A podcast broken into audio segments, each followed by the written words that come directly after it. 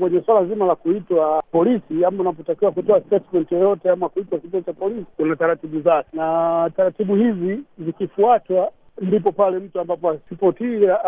hiyo amri inaweza ikasemekana kwamba amevunja sheria. Lakini kwa kawaida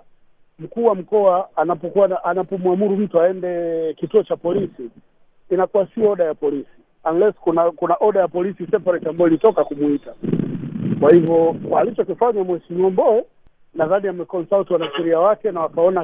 haija constitute kuwa na summons halisi ya kuitwa polisi, kwa sababu unajua haya mambo yanaenda kwa yanatakiwa kwenda kwa, kwa, kwa, kwa taratibu zake. Kwa hivyo mkuu wa mkoa peke yake haitoshi, ilitakiwa itoke na summons pia toka polisi kwamba unatakiwa kituo cha polisi tarehe fulani.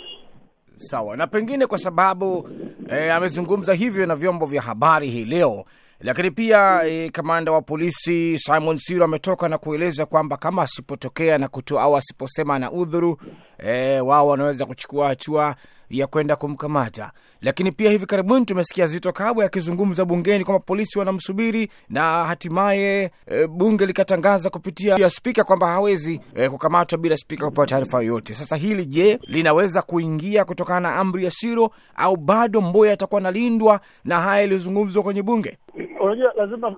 kuna jambo ambalo lazima tutofautishe hapa. Kuna makosa ambayo yanachunguzwa kutokana na namna yake ya maisha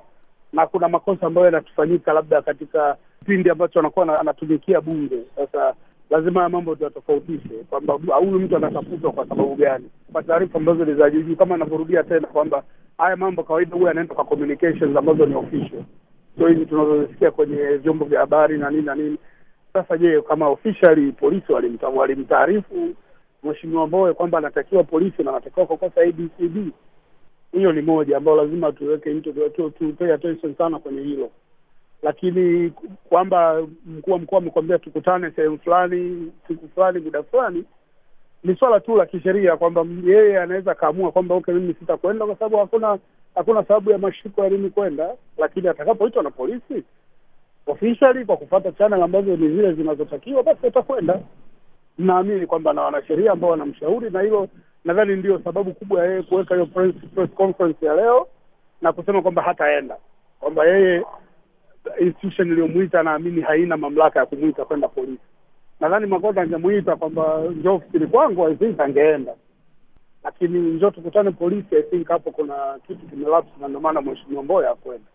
Je, kuna hatua zote ambazo anaweza akazichukua yeye mheshimiwa Mbowe kisheria kwa sababu amezungumza kwamba amechafuliwa jina lake. Kwa ujumla, anamlaumu mkuu wa mkoa kwamba amechafuliwa jina lake yeye, familia yake na chama chake cha Chadema. Sasa hilo ni jambo ambalo kiukweli, ukiangalia kwamba yule ni mwenyekiti wa, wa chama cha siasa, chama kikubwa cha upinzani Tanzania, sio leo, ukimweka kwenye listi ya wale wauza unga kidogo inakuwa inamharibia jina, lakini nayo pia lazima tujue kwamba hizo ni accusation ambazo lazima kwanza uzifesi ukisha zifesi ikionekana kwamba si kweli, then ndo unakuwa una uwezo wa kuchukua hizo hatua unavyotaka kuzichukua, lakini uwezo ukasema utachukua hatua bila ya kufesi yule mtu anayekuaccuse kwanza.